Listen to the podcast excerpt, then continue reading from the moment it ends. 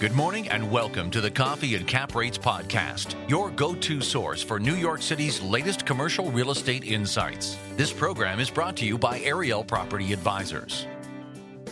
So, we want to start with the professional program, and I want to start by thanking our friends here Michael Stoller, Ty Barnes, Joe Fingerman, and Nadir Settles all of which are players in the real estate market, and we'll talk about their experiences, moderated by Michael, in a few minutes.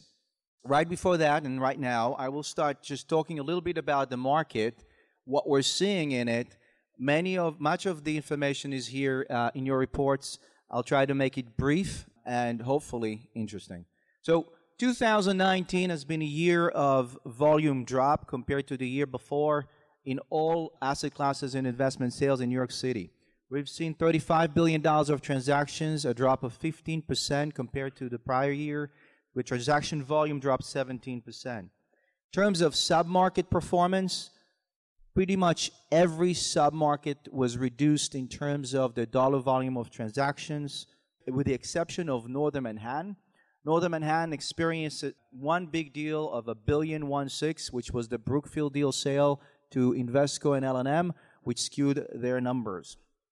In terms of specific product types, uh, we start with the development market. And when we go into the development market, we see as well a drop of close to 40% or about $5.7 billion in total transactions.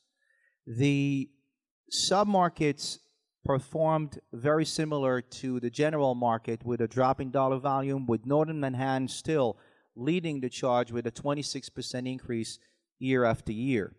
And why is that? It's because of two transactions that took place, larger transactions for Upper Manhattan.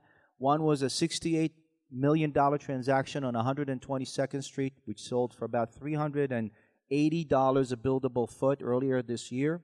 That transaction was a tail end of a distressed deal uh, that took place over the past few years and 4650 Broadway, which took place all the way up as part of an opportunity zone deal and sold for $54 million or $285 a, a, a buildable foot. When it comes to pricing, we're really seeing mixed bag. We're seeing that Queens, Northern Manhattan, and somewhat Brooklyn stayed flat in terms of land prices in 2019. Manhattan dropped 13%, not only in volume, but also in value, which is usually rare. And the Bronx increased in value 13%. So, what really happened? Well, in the Bronx, as you can see here, between 2014 to 2019, we've seen consistent increase in dollar volume as the borough lags behind the rest and you see a bigger jump in value between 2017 to 19 as a result of introducing opportunity zones. The South Bronx is doing extremely well. It's accessible to transportation and um, has a few transactions that took place, which are leading transactions, including the Brookfield deal that took place in 2018 and the 355 exterior deal that took place in 2019. That's a Lightstone deal, Opportunity Zone, 70-30 rental with 2,000 units. Manhattan, on the other hand, didn't do as well this year, with prices dropped to about about 13%, as I just mentioned. But what's interesting is between 2010 and 2019, you see a graph of how it increased in volume of transactions and flattened the values somewhere in 2015 to 2017, and a big drop in volume last year. So, why is that happening? Well, the first thing is rising uh, hard costs, including prevailing wage when it comes to building rentals. When it comes to building condominiums, the city is seeing a tremendous amount of oversupply. We're seeing 50% of the new condos that were online in between 2015 and 17 not selling yet. And we see higher taxes, both transfer taxes, mansion taxes, and the fact that the federal tax reform that was signed in December 2017 does not allow for a deduction on your property taxes definitely affect us.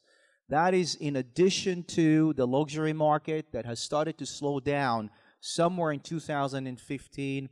And part of it is because international investors are not buying as much as they used to uh, in the past. That also leads lenders, construction lenders, and Joe from Signature can tell us more about it, to not lend as much based on condominium business plans and looking at every development site as a residential rental.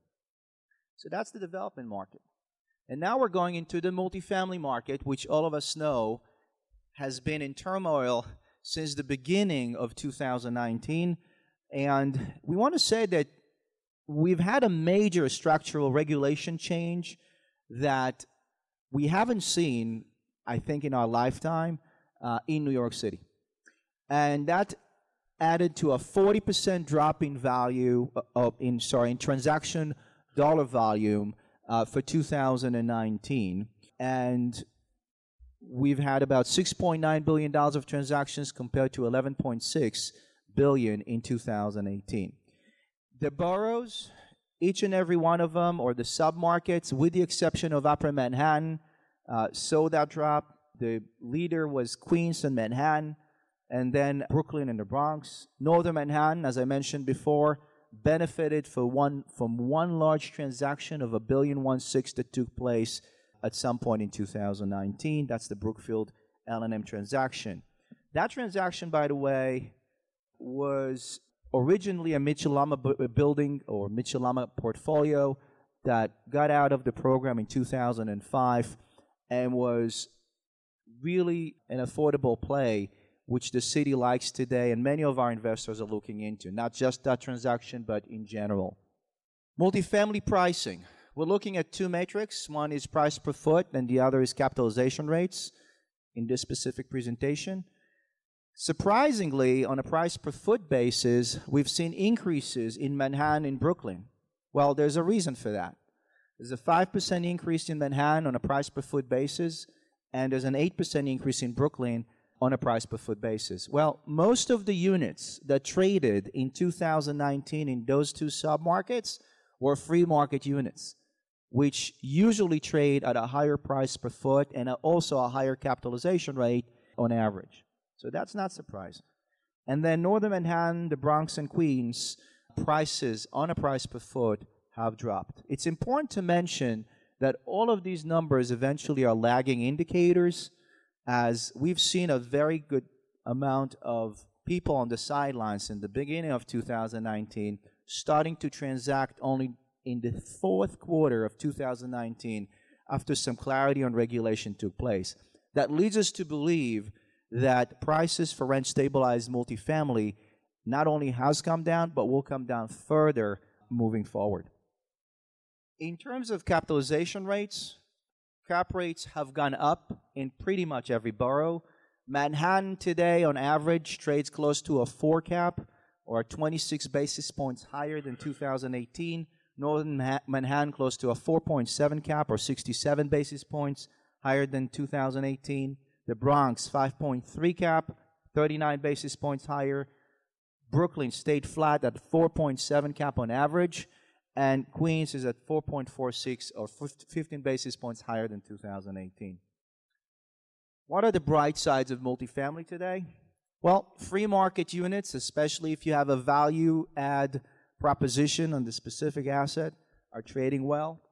Uh, buildings with old 421As, where there is a gap between the preferential lease and the legal rent, and buildings and portfolios with a possible affordable execution potential, be it Article 11, 420C, or just a project based Section 8. These are tra- trading pretty well, and in addition, smaller buildings that are not regulated and have a tax uh, efficiency are also trading uh, pretty well today in the multifamily sector. In terms of the retail market, um, we know that the retail has, has, been suffering. We've seen stores like the Gap, Tommy Hilfiger, and Lord Taylor along Fifth Avenue closing. We know about the storefront tracker bill. Now you have to register each one of your leases and vacancies with the city. We know about the Business Job Survival Act or the commercial rent control that is proposed to be here. So retail has to reinvent itself, and this is something that we've said before. We've seen Nike opening a store on Fifth Avenue with no cash registers, for example.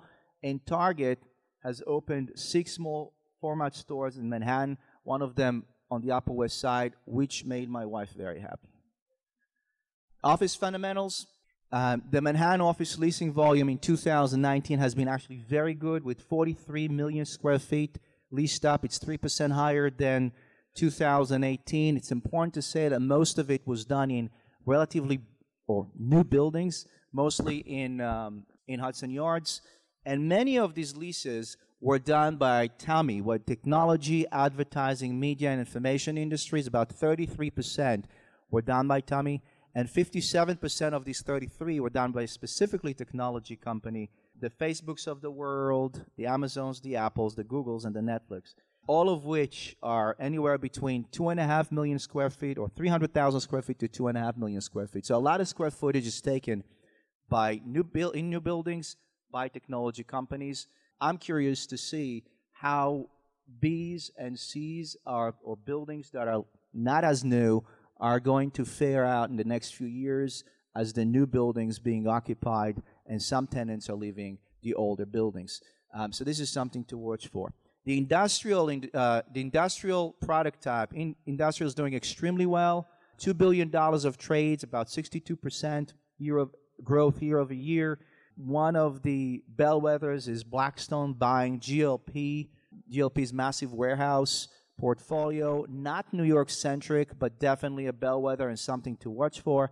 Uh, the Bronx has done extremely well in that arena, 130% increase year over year in industrial. 1601 Bronxdale, for example, was sold for close to $300 a foot. We, could, we believe this will continue moving forward. What's on the watch list? On a macro perspective, the Federal Reserve is not expected to cut rates this year, and the interest rate environment is extremely accommodating, which definitely helps hold prices higher than they could have been, especially for multifamily and especially for regulated buildings uh, we see that this is definitely a driver in transactions today. We're in an environment with the lowest unemployment rate, which helps, uh, especially the stock market.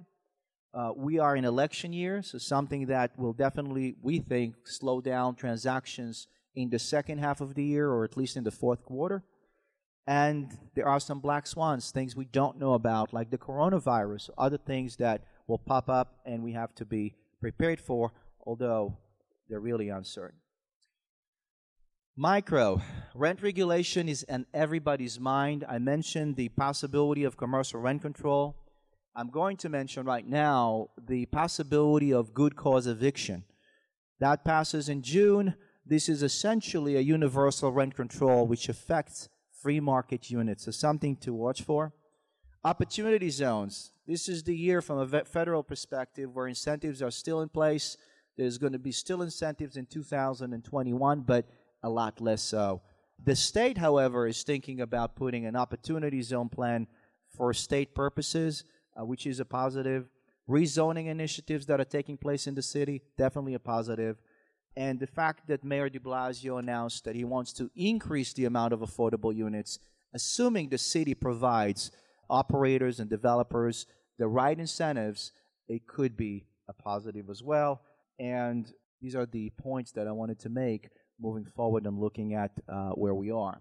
Conclusions We believe that transaction volume will stay pretty much where it is for 2020. It'll be a political uncertain year, mostly because of the um, national elections. We will watch the New York State's legislative sessions anxiously to see what they come up with. Uh, we expect repricing of rent stabilized multifamily to continue. And we think that there's going to be opportunity in New York City for, for those of you who want to invest. So, with that, I would like to hand it over to my friend Michael Stoller to introduce our panelists and start the program.